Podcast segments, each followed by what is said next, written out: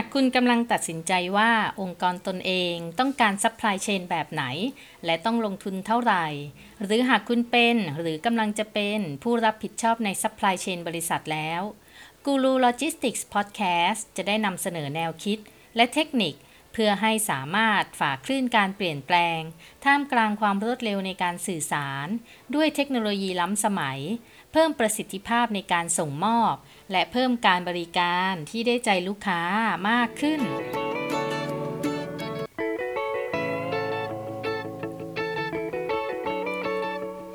สวัสดีค่ะ ยินดีต้อนรับสู่กูรูโลจิสติกส์พอดแคสต์กับอินทิราสิทธิเวชหรือเรียกแบบที่หลาย ๆ ท่านเรียกกันว่าอาจารย์เดียค่ะ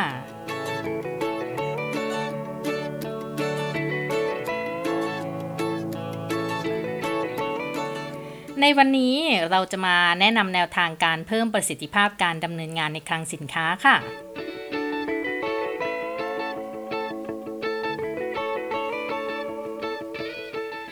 การจัดการคลังสินค้ามีความสำคัญและจำเป็นอย่างยิ่งนะคะ เพราะมีความเกี่ยวข้องกับการบริหารจัดการโลจิสติกส์หลักเลยทีเดียวละค่ะ มันเกี่ยวพันกับเรื่องการบริการลูกค้า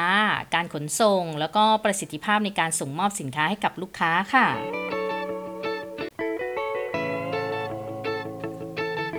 อย่างที่เคยเล่าให้ฟังไปแล้วนะคะว่าคลังสินค้าเนี่ยมีหน้าที่หลักๆ ที่เกี่ยวพันกับระดับการบริการลูกค้า ที่ความถูกต้องของสินค้าที่ส่งมอบ ความรวดเร็วในการส่งมอบ และต้นทุนในการใช้ทรัพยากรต่อการส่งมอบแต่ละครั้งค่ะ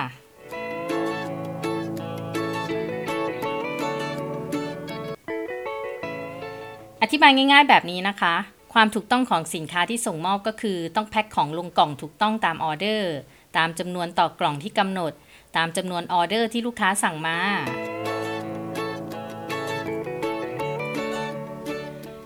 ความรวดเร็วในการส่งมอบก็คือ การจัดของลงกล่องและโหลดของขึ้นรถขนส่งได้ภายในเวลาที่กำหนด เพื่อให้รถไปถึงลูกค้าตามที่ตกลงกันไว้ค่ะ เพราะงั้นตั้งแต่ได้รับใบจัดของจนจัดของเสร็จ จนขนของขึ้นรถต้องทำให้เสร็จสิ้นกระบวนการภายในเวลาค่ะ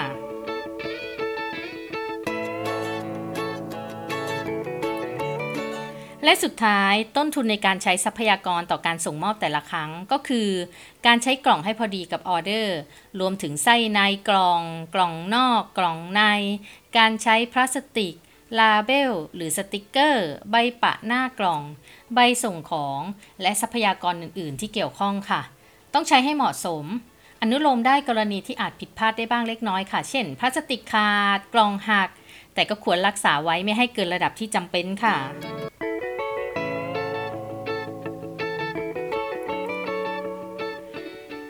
นั่นคือหน้าที่หลักๆ ของคลังสินค้า ทีนี้ถ้าเราจะเพิ่มประสิทธิภาพการทำงานในคลังสินค้า หรือเพิ่มประสิทธิภาพในการส่งมอบ ทั้งความถูกต้องและความรวดเร็ว เราจะทำยังไงบ้าง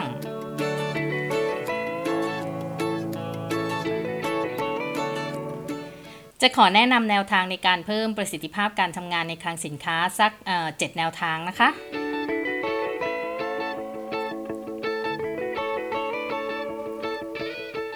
อันแรกก็คือ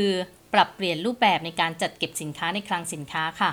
จากแบบที่ไม่ได้กำหนดการวางแผนการใช้พื้นที่ หรือว่าใช้เทคโนโลยีเข้ามาช่วยจัดเก็บ แล้วก็ระบุตำแหน่ง มาเป็นการจัดเก็บสินค้าแบบโซน เช่นโซน A B C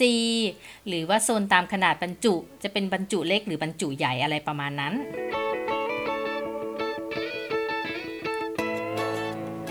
หรือจะแบบที่กำหนดตำแหน่งที่ตั้งของสินค้าตามลำดับความสำคัญของจำนวนเข้าออก หรือว่าลักษณะการใช้งานคลังสินค้าในแบบแนวตั้งนะคะ แบบสุ่มหรือว่าเรียกว่า random ซึ่งแบบนี้ต้องมี information system หรือว่าระบบสารสนเทศคอยช่วยคำนวณ เพื่อกำหนดช่องเก็บและหยิบค่ะ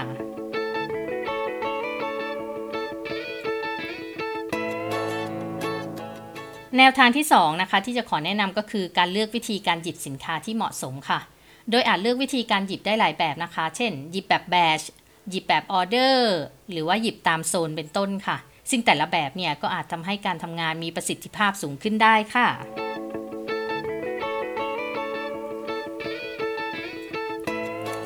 ต่อไปที่แนวทางที่ 3 ที่จะขอแนะนำนะคะ ก็คือการปรับเปลี่ยนพื้นที่การใช้สอย แล้วก็พื้นที่จัดเก็บภายในคลังสินค้าค่ะ ก็อาจทำ5สอโดยเริ่มจาก 3สอตามที่เคยเล่าให้ฟังไปเมื่อตอนที่แล้วค่ะ ก็คือสะสางเคลียร์ของเก่าก่อนค่ะ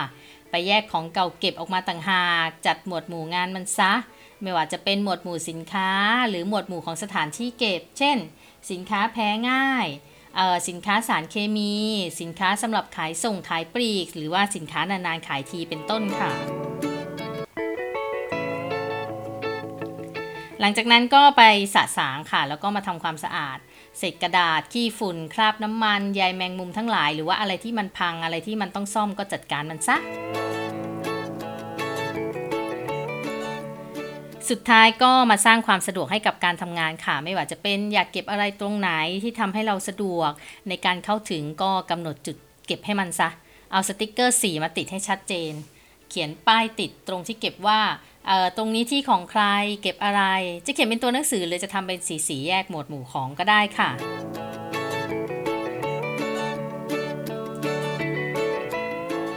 แนวทางของการทำสามสอนเนี่ยสามารถย้อนกลับไปฟังได้ในตอนที่แล้วนะคะหรือว่าตอนที่ 29 ตอนแนะแนวทางสิ่งแรกที่จะเริ่มต้นในการปรับปรุงคลังสินค้าค่ะ ฟังได้ทั้งในพอดแคสต์แล้วก็ใน YouTube Channel นะคะ ชื่อช่องว่า Guru Logistics ค่ะ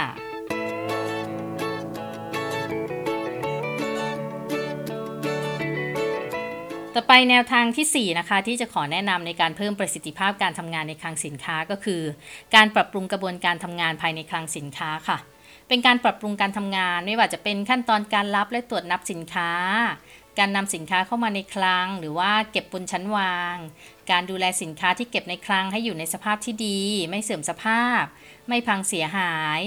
การหยิบสินค้าเพื่อส่งมอบให้ลูกค้า หรือว่าหยิบออกมาชั่วคราว การคัดแยกและเตรียมสินค้าเพื่อจัดส่ง การบรรจุหีบห่อพวกติดป้ายต่างๆ ด้วยค่ะ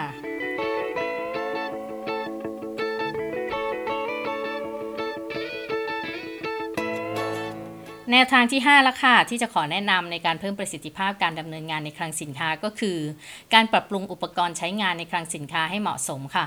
คลังสินค้าบางแห่งเนี่ยทั้งๆที่มี load งานเยอะเนี่ยแต่ว่ามีโฟล์ลิฟต์คันเดียว หรือว่ามีโฟล์ลิฟต์ที่ใช้ร่วมกับทางฝ่ายผลิต เวลางานยุ่งๆงานเยอะๆเนี่ยต้องรอกันไปมา เสียเวลากันพอสมควรเลย อันนี้ก็ควรหามาเพิ่มหน่อยก็ดีนะ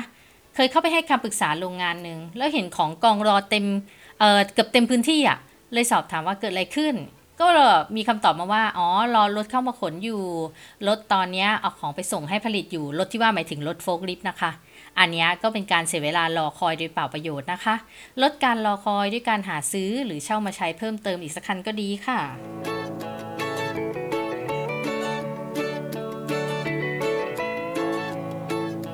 หรือว่าจะเป็นการปรับเปลี่ยนจากโฟล์คลิฟเป็นติดตั้ง conveyor แบบติดกับที่หรือว่าเคลื่อนย้ายไม่ได้ หรือจะแบบพับเก็บได้ก็ได้ค่ะ อันนี้ก็ช่วยในการลดระยะเวลาในการขนย้ายได้อีกทางหนึ่งนะคะ ลดการบาดเจ็บจากการยกของของพนักงานขนย้ายได้อีกด้วย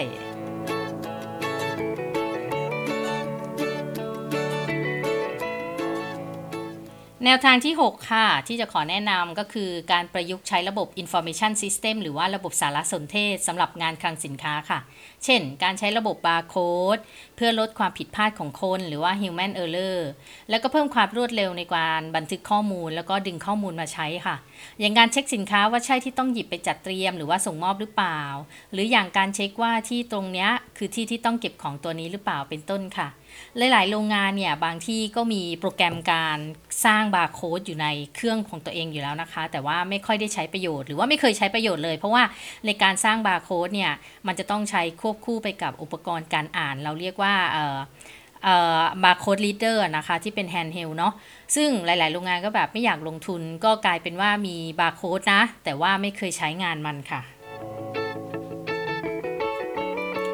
ซึ่งก็เป็นที่น่าเสียดายเนาะในการที่เราจะเริ่มต้นในการบริหารจัดการข้อมูลเนี่ยเรามีเครื่องไม้เครื่องมือเอ่อมีซอฟต์แวร์ในการใช้แล้ว แต่เรากลับไม่เห็นผลประโยชน์ของมันค่ะ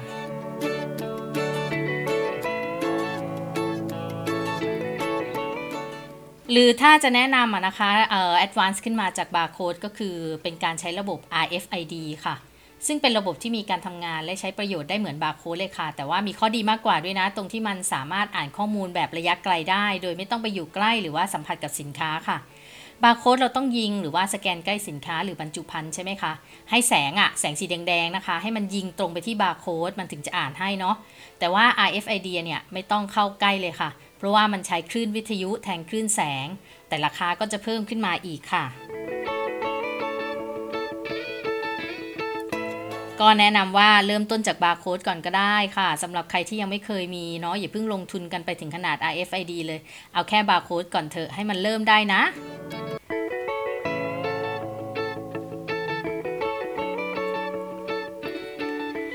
แนวทางสุดท้ายค่ะ ที่จะขอแนะนำในการเเพิ่มประสิทธิภาพในการดำเนินงานในคลังสินค้าก็คือ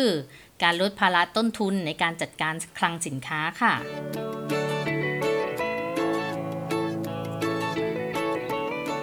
ในต้นทุนการบริหารจัดการคลังสินค้านั้นน่ะนะคะ มีทั้งต้นทุนด้านการดูแลสิ่งก่อสร้างใช่ไหมคะ ดูแลรักษาสิ่งก่อสร้าง แล้วก็การดำเนินงานภายในคลัง ซึ่งทั้งสองอย่างก็ถือเป็นต้นทุนที่มีในทุกเดือนบ้าง ทุกไตรมาสบ้าง แต่ว่ามีแน่ ๆ คือทุกปีค่ะ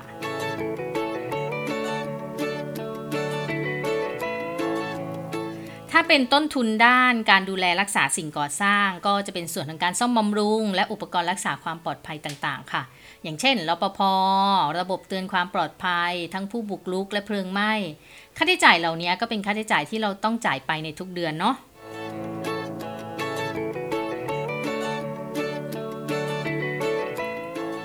ต้นทุนอีกอย่างก็คือต้นทุนด้านการดำเนินงานค่ะนั่นก็คือต้นทุนแรงงานที่ต้องจ่ายทุกเดือน ต้นทุนอุปกรณ์ทุนแรงที่ต้องซื้อมาใช้งาน รวมถึงค่าซ่อมบำรุง และค่าเชื้อเพลิง หรือค่าไฟที่ใช้ ต้นทุนซอฟต์แวร์ต่างๆ ที่ต้องเสียค่าบริการรายปี หรือว่ารายเดือน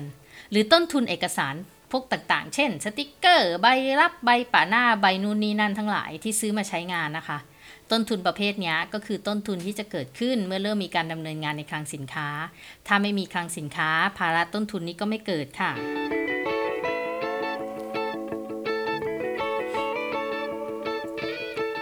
แนวทางที่จะขอแนะนำที่สามารถแนะนำได้นะคะ ในการลดภาระต้นทุนที่ว่ามาได้ก็คือ การเปลี่ยนจากภาระเราเป็นภาระคนอื่น ในการดูแลวัตถุดิบคงคลัง หรือว่าบรรจุภัณฑ์คงคลัง หรือสินค้าคงคลังค่ะ ซึ่งในบางไอเทมสามารถยกให้คนอื่นดูแลแทนเราได้นะคะ โดยเราไม่ต้องมานั่งดูแล แล้วก็เก็บภาระเป็นภาระต้นทุนเราเอง ซึ่งในหลาย ๆ ครั้งเนี่ยค่าใช้จ่ายในการดูแลจัดการคลังสินค้า มันจะต่ำกว่าที่เราดูแลเองก็ได้ค่ะ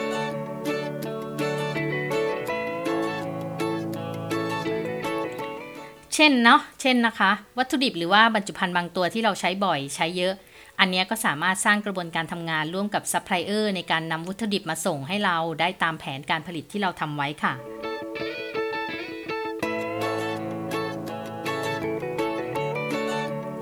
หรือแม้กระทั่งสินค้าสำเร็จรูปที่เราอาจจะยังไม่เคยนึกถึงนั้นนะคะ ก็อาจนำส่งให้กับลูกค้าบางราย เป็นผู้จัดเก็บให้ไปเลย ตอนที่เราผลิตเสร็จแล้วก็แค่โหลดขึ้นรถและออกไปส่งให้ลูกค้าได้เลย ไม่ต้องเอามาเก็บไว้แล้วรอให้ครบกำหนดวันส่ง หรือว่ารอให้ลูกค้าออเดอร์มาแล้วค่อยเอาไปส่ง วิธีแบบนี้ก็อาจเสนอให้ลูกค้าเป็นแบบพวกส่วนลดเล็กน้อย เมื่อเทียบกับการที่เราต้องมาดูแลเองค่ะ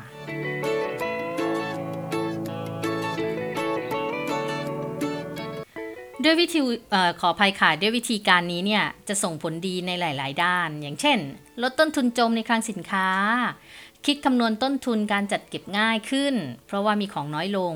หรือว่าต้นทุนการดูแลสต็อกต่อหน่วยจัดเก็บก็คิดง่าย ชัดเจนขึ้นค่ะ ที่สำคัญนะลดภาระความเสี่ยงเรื่องคนงาน และความเสี่ยงอื่น ๆ ให้น้อยลงได้ โดยเฉพาะอย่างยิ่งสถานการณ์ช่วงนี้โควิดเนี่ยเป็นตัวอย่างที่ดีเลยของความเสี่ยง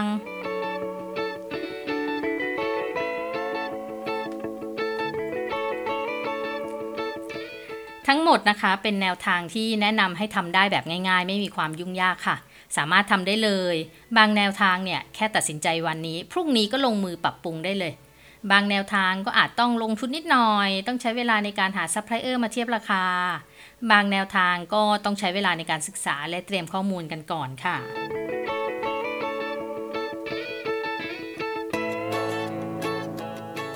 แต่ไม่ว่าจะแนวทางไหนนะคะ ขอให้เป็นแนวทางที่เหมาะกับตัวกิจการของเรา ไม่ว่าจะเป็นขนาด ความซับซ้อนของงาน ปริมาณ transaction ที่เกิดขึ้นนะคะ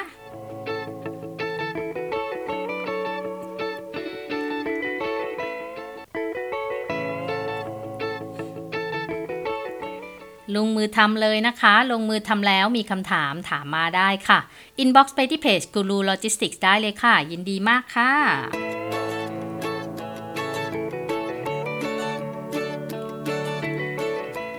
สำหรับวันนี้กูรูโลจิสติกส์พอดแคสต์กับอินทิราสิทธิเวทต้องไปก่อนค่ะ และพบกันใหม่ในตอนหน้านะคะ สามารถติดตามกันได้ทั้งทางพอดแคสต์หรือว่าจะ YouTube Channel หรือจะทาง Facebook Fanpage ค่ะ ทุกช่องทางใช้ชื่อช่องว่ากูรูโลจิสติกส์ค่ะ ฝากกดติดตามแล้วก็กดแชร์ให้ด้วยนะคะ หรือคอมเมนต์แนะนำมาได้ค่ะ ว่าอยากให้เล่าเรื่องอะไรบ้าง